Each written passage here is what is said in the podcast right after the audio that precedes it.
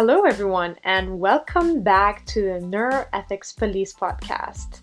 This is the first episode of season two, and we have made some changes.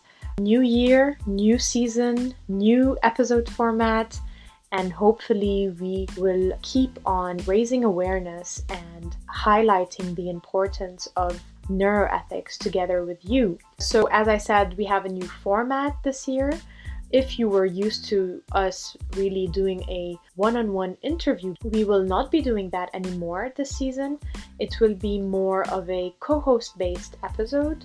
So, together with new co hosts, we will be discussing some interesting and emerging neuroethics topics. Starting with the first episode, today I have together with me two amazing co hosts, and they so happen to be also part of the team members of the Neuroethics Police podcast. Please welcome Marielle Kalkash, our consultant, and Suzanne Kravitz our content director. Hi, everyone. Hello. Hello, everyone. Thank you, Catherine, for having us. Yes, thank you. So, very, very happy to having those two ladies to discuss what is neuroethics and why it is important.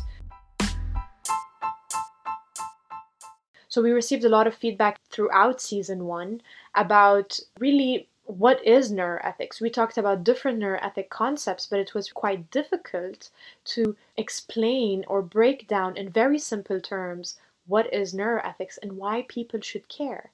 So, if we can start by saying what is neuroethics, I mean, if we look at the definition, neuroethics is really the, the study of the ethical and societal implications of neuroscience research, but also practice, especially when we are talking about emerging neurotechnologies.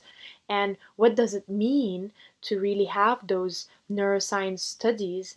And what does it mean when they become translated to the clinic? Do they hold any ethical or unethical consequences? Will they impact society and members of society, both you and me, in our daily lives?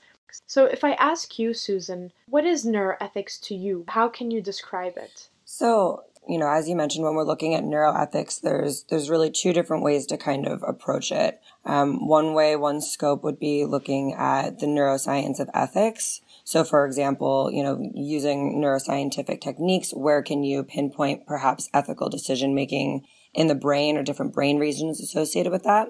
So that's one side of it. And then a little bit more to what you were speaking of would be the other scope, which is going to be addressing the ethical implications or considerations of neuroscientific innovations and technologies. I like this two scope approach. I mean, we normally think of neuroethics as maybe being, you know, one field talking about one thing, one message, one concept. But I mean, you very nicely explain how it's really more two scopes that are, I would say, in a way intertwined. And I think actually that brings me to uh, Marielle, which came up with a very interesting analogy to this interaction between these two scopes. Maybe Marielle, you can explain to us what, what is this analogy that you came up with to really better convey the definition of neuroethics? I would like for you to start thinking of neuroethics as a wave. Okay? Imagine the ocean, and from it, a tall wave emerges. I think many, many surfers are going to be able to Enjoy. Relate with that. hopefully.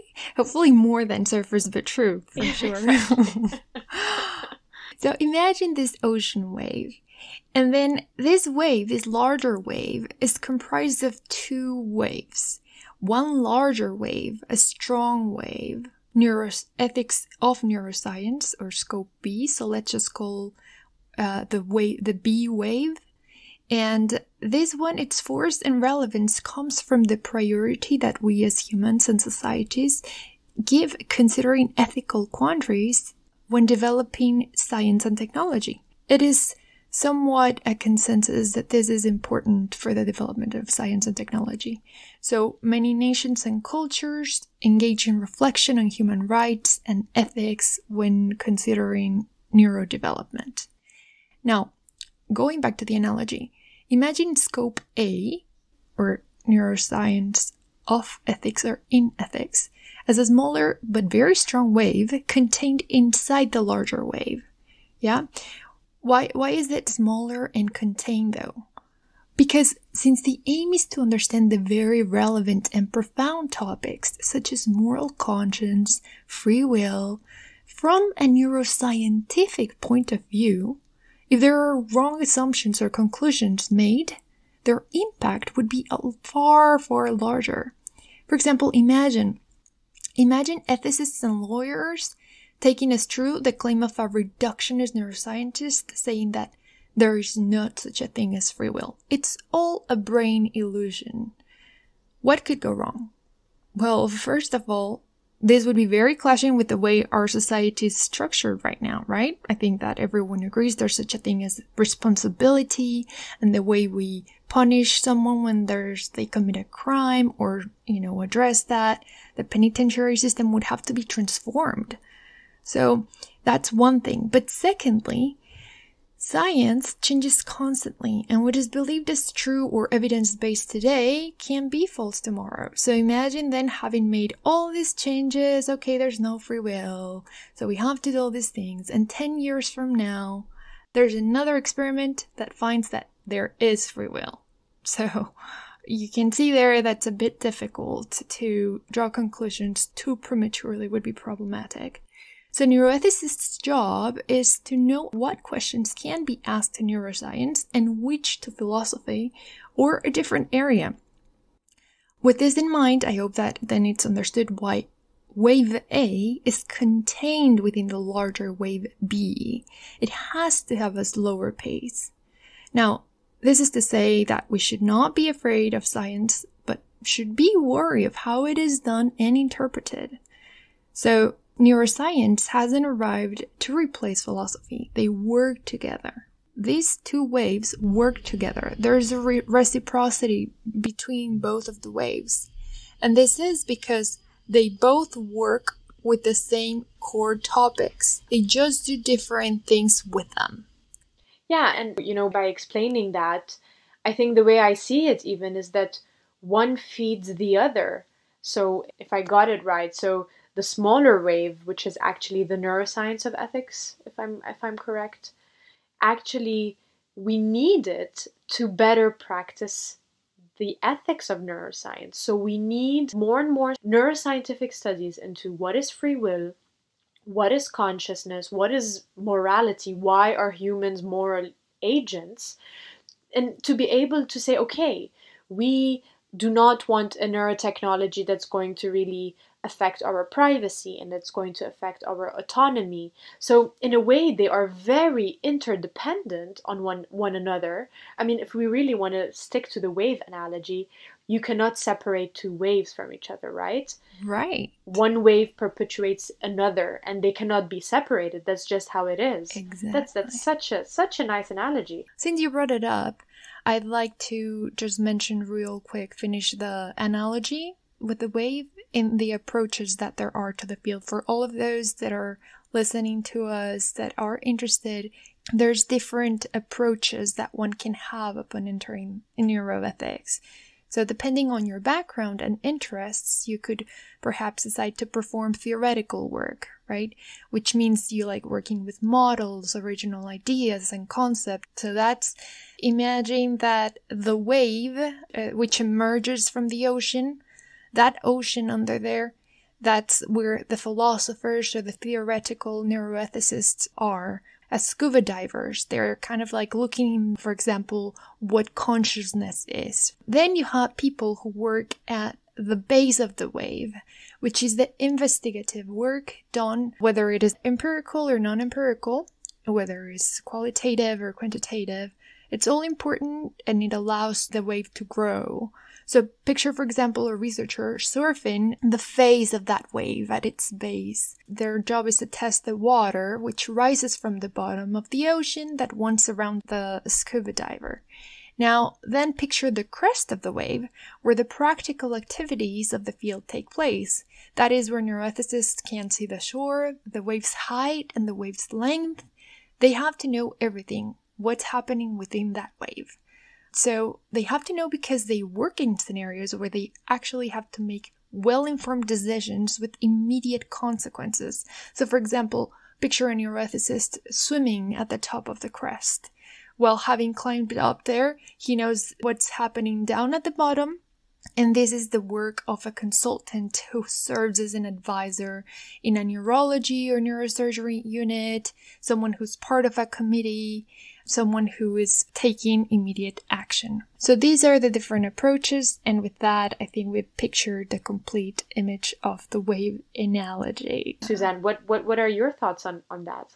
My first thought is that this this lens is incredibly important because really at the end of the day, in or out of academia, what we're working to do is ensure that we are contributing towards a future that we're all still going to find enjoyable and that we want to be a part of. And that's going to come far out of the lab into shaping kind of the social ecology of what all of this looks like moving forward. So I feel that both scope A and scope B have a lot of relevance.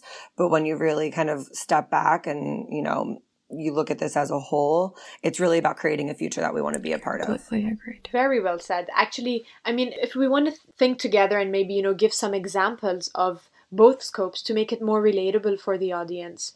I mean, if we talk about the ethics of neuroscience, right? I think we covered a lot about that during season one. What are the examples that you really related to the most that really fall under that scope? Um, I'm happy to, to tackle that. I think the first thing that comes to mind was actually in season one and episode six, we were talking a little bit about biomarkers. And for anyone who's unfamiliar with the term, we're looking at some sort of measurable indicator of the severity or presence of maybe some disease state. Um, in particular, we're obviously looking at the brain. And so just, you know, for a moment, consider that, you know, you're going to be tested to determine the risk that you may have a certain brain disease and you know your results come back and they indicate that you are at an increased risk for epilepsy. Okay so what do you do with that knowledge? Well, it doesn't really matter, but if you get in your car and, you know, you have a seizure and someone gets injured or heaven forbid killed from this accident, the question then becomes, should you be held responsible considering you knew that you were at an increased risk of a seizure? So it's really great to have this understanding of what's possible to know if you're predisposed, but then how are you going to be held accountable for that knowledge? So in terms of, you know, the ethical implications of some of this research, that's the example from season one that really stands out to me. Very, very nicely said. And this was something that was uh, studied extensively by Dr. Matthew Boehm, which was our guest on season one.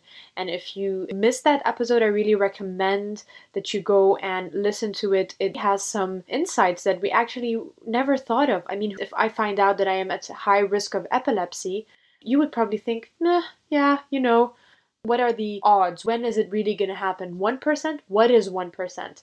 And those are definitely things that we should think about before we apply the technology or we bring the technology to the clinic. So it's a very, very nice example. And what you said in terms of the 1%, it's like at what point of probability do you hold yourself or are you going to be legally held accountable? Yeah. And if we are talking about just seizures, then what about your increased likelihood for insomnia or any kind of other mental um, disturbance or abnormality? Exactly. Like, where is the line? And I don't know that our current systems in place, whether it be from a law standpoint, a clinical standpoint, any of those things are really equipped to handle the long-term implications of that that insight through research and that's really where it comes out of the lab out of academia and into our day-to-day existence exactly exactly very good example of actually how neuroethics you know relates or makes sense to our everyday life. And we will talk about that even a bit more. I'm going to switch now to cover an example that you think really fits nicely under scope B. I've got an example that I'd love to proffer up, if I may, just to kind of, you know, give that everyday, you know, what would this look like in practical application of the ethics of neuroscientific research from scope A. It, it sounds a little far fetched, but you know, crazier things have happened. We're, you know, the precipice of this type of research right now. And I love the concept of a morality pill. um, are you guys familiar or have you ever kind of done this like little thought experiment around a morality pill? No, no, but please uh, share it with us. so I, I just love the idea that, okay, so let's just say that brain research ultimately indicates that there are biochemical differences in the brains of folks who maybe more readily help others and that this understanding of the biochemical differences uh, allows us to develop a morality pill to make people more likely to help. Well, that sounds great. Of course, we want everyone to help. That sounds lovely. But what are the implications of this? And this is where that then transitions out of, okay, you know, neuroscience of ethics. And then now we're transitioning to scope B because what are the implications of this? For instance, would we want to offer criminals, uh, for example, a lower sentence or the opportunity to avoid prison if they were willing to take a morality pill that would decrease or treat it, them or treat them with a morality or treat them again? And, and does this interfere with free will? and our concept of free will. It almost reminds me a little bit of like Clockwork Orange in terms of like really needing to evaluate whether or not we're justified in compromising with our current concept and model of free will in an effort to reduce suffering. That's a perfect example, Suzanne, of how those two come around and, you know, one spins on top of the other. And you have to know this key concept of like, what is morality, right? In the first place. Then you see, okay, neuroscience, this is the neuroscience of this moral, or this is how this neuro drug would affect the brain, what part of morality or what aspect of it would be affected by this drug or enhanced, right? And so then, like you said, it goes back and it folds on itself, um, like a wave.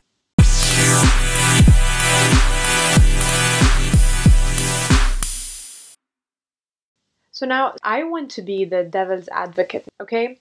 And I want to say, why should I care? So we are here scientists talking with each other or people that are interested in neuroethics. But I am I am your next door neighbor. Yeah. I have nothing to do with neuroscience or with neuroethics or with sciences in general. And I hear you babble about neuroethics, ethics of neuroscience, neuroscience of ethics, and it's like going in the spiral and I'm confused. And I ask you, why should I care? So just convince me. Why should why is neuroethics urgent or important? Well, I can mention something from the academic perspective.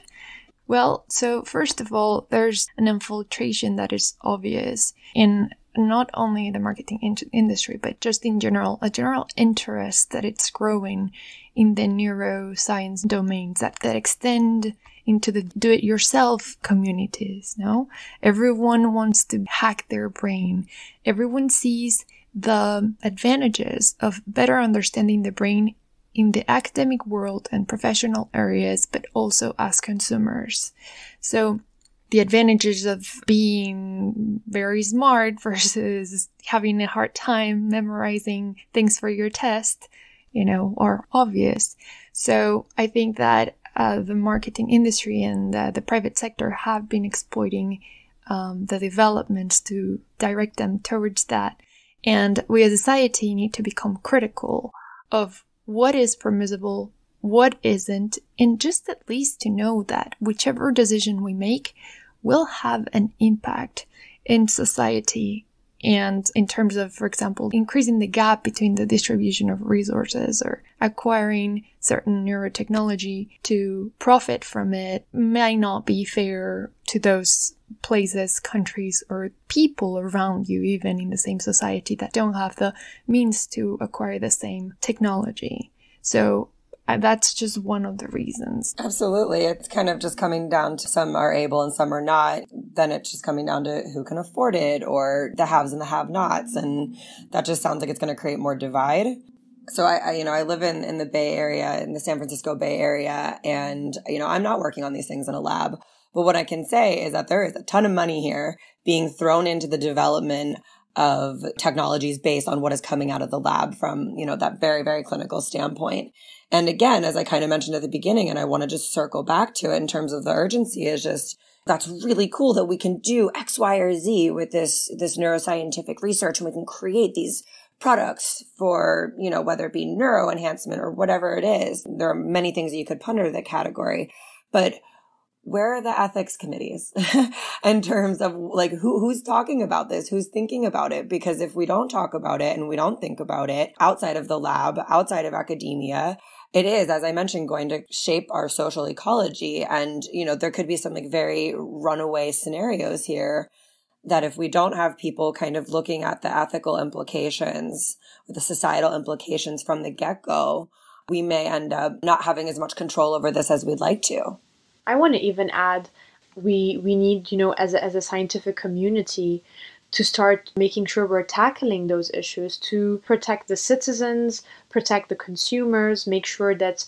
we are not releasing any technologies or science that might eventually harm people. But I want to even add that this is not enough. People themselves, members of society themselves, should also sit at the table and voice their opinion. I mean, you don't want decisions to be made for you, right? I don't think you want some scientist in the lab or some ethicist in their office making those decisions for you. You want to be able to communicate that together with them, with your public, with members of society, to have an open dialogue discussions even even disagreements which i think are the basis of you know, moving forward and bringing things that are ethical and responsible to the table. Absolutely. I think we need to involve more and more citizens, more and more different stakeholders, if, if I can say. Yeah, and I, I think it would be a concern if everyone just kind of had the collective thought of like, oh, this doesn't apply to me well, that not applying to you or that not maybe happening during your time, that's how you end up with, you know, what's going on in terms of climate with the planet right now is just people either not believing that it's an issue or believing that it doesn't apply to them or to their generation. Yeah. But it's certainly going to shape, you know, the future of humanity. And so how we integrate this understanding into our day to day life and understanding that it does apply to us, I think is going to be you know, instrumental in making this a household topic. Can I just say, this actually makes me think another big consideration for everyone to become involved is the fact that neuroscience and neurotechnology, and neuroinformation are arriving to different professional areas. So I don't know if you guys have heard of neuro law, uh-huh. neuroeducation, neuromarketing, uses in military, right? Exactly. So as long as this technology arrives to those areas, neuroethics will follow, has to follow everywhere, right? To make sure that it is a guide for that development to happen. And with this, there's also a necessity of diverse neuroethicist profiles that we need to meet because it is not going to be the same having an expert in philosophy and neuroscience and the education area versus in the law area. With this, I just want to say that it is growing, as you guys mentioned. It's going to different domains. And as neuroethicists, there's a requirement that's increasing in having different profiles in neuroethicists. Yeah, so if we can, you know, like summarize, I would say you don't have to be a philosopher to do neuroethics. You don't have to be a scientist, a neuroscientist, a neuroethicist. You don't have to be anything neuro related. If you have a brain, that's enough. That's the minimal requirement. that's of course needed. We, we do not want robots to think with us. I mean, that's also That's probably not the question. I don't know. a whole other conversation, maybe maybe to tackle on another episode. But I mean, if I could say, you don't have to be anything in particular. You don't have to be, you know, have those very fancy name or title to discuss neuroethics. If you care about where your society is going, if you care about the values that you want the technologies to have or to embody in your society, in your everyday life, when you go to the doctor, when you are using social media, when you are uh, shopping online, if you care about these things, if you care of not being manipulated, then you have to be thinking about neuroethics. You have to be voicing your opinion.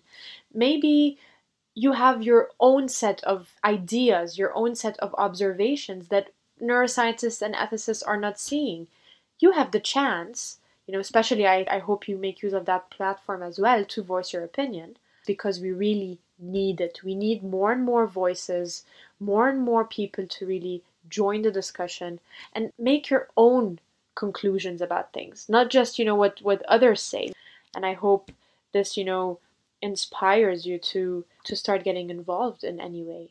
Maybe maybe very quickly suzanne how do you get involved in neuroethics? What is what are the steps that you take to getting involved in neuroethics I'm I'm doing it right now.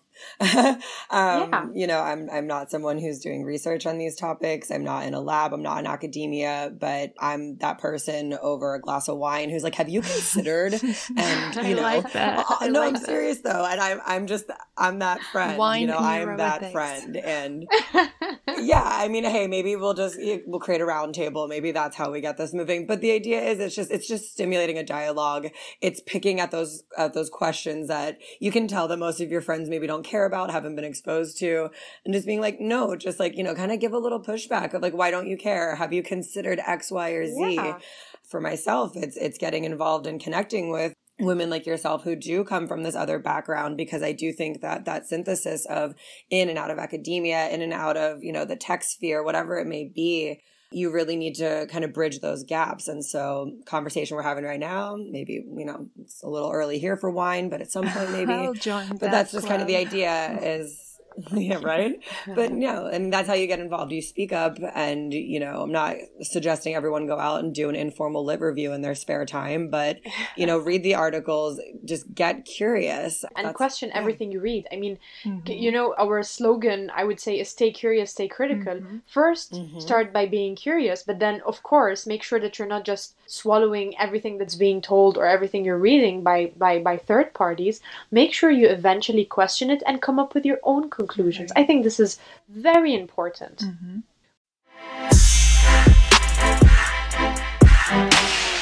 We started by discussing what is neuroethics, this field really a hot topic nowadays. And then very nicely we further describe neuroethics with the use of this very nice wave analogy that Marielle explained to us that really makes it much more interesting and much more clear that whatever practices are taking place under this whole branch of neuroethics actually are more intertwined than we might think. And finally, we voiced a bit the importance and the urgency of this topic. Not being something that you you have to sit and write a book about. This is this is not what is required of you to get into neuroethics. But already you know listening to this i think is a start already being curious to know what is neuroethics is already a start. So we hope with that we have inspired you to think through and think beyond neuroethics as just a field, but really something that will be embodied more and more in our everyday lives. Starting today, but definitely moving faster and faster into the future.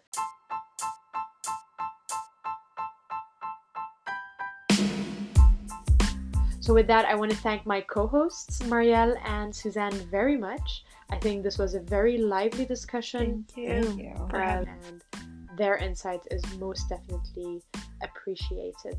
And I want to thank you, our audience, for tuning in, for sticking with us, and for, yeah, starting this new year, this new season with us again. And hopefully, we will keep on providing you amazing content on the Neuroethics Police podcast. And with that, I want to tell you stay curious, stay critical, and till next time.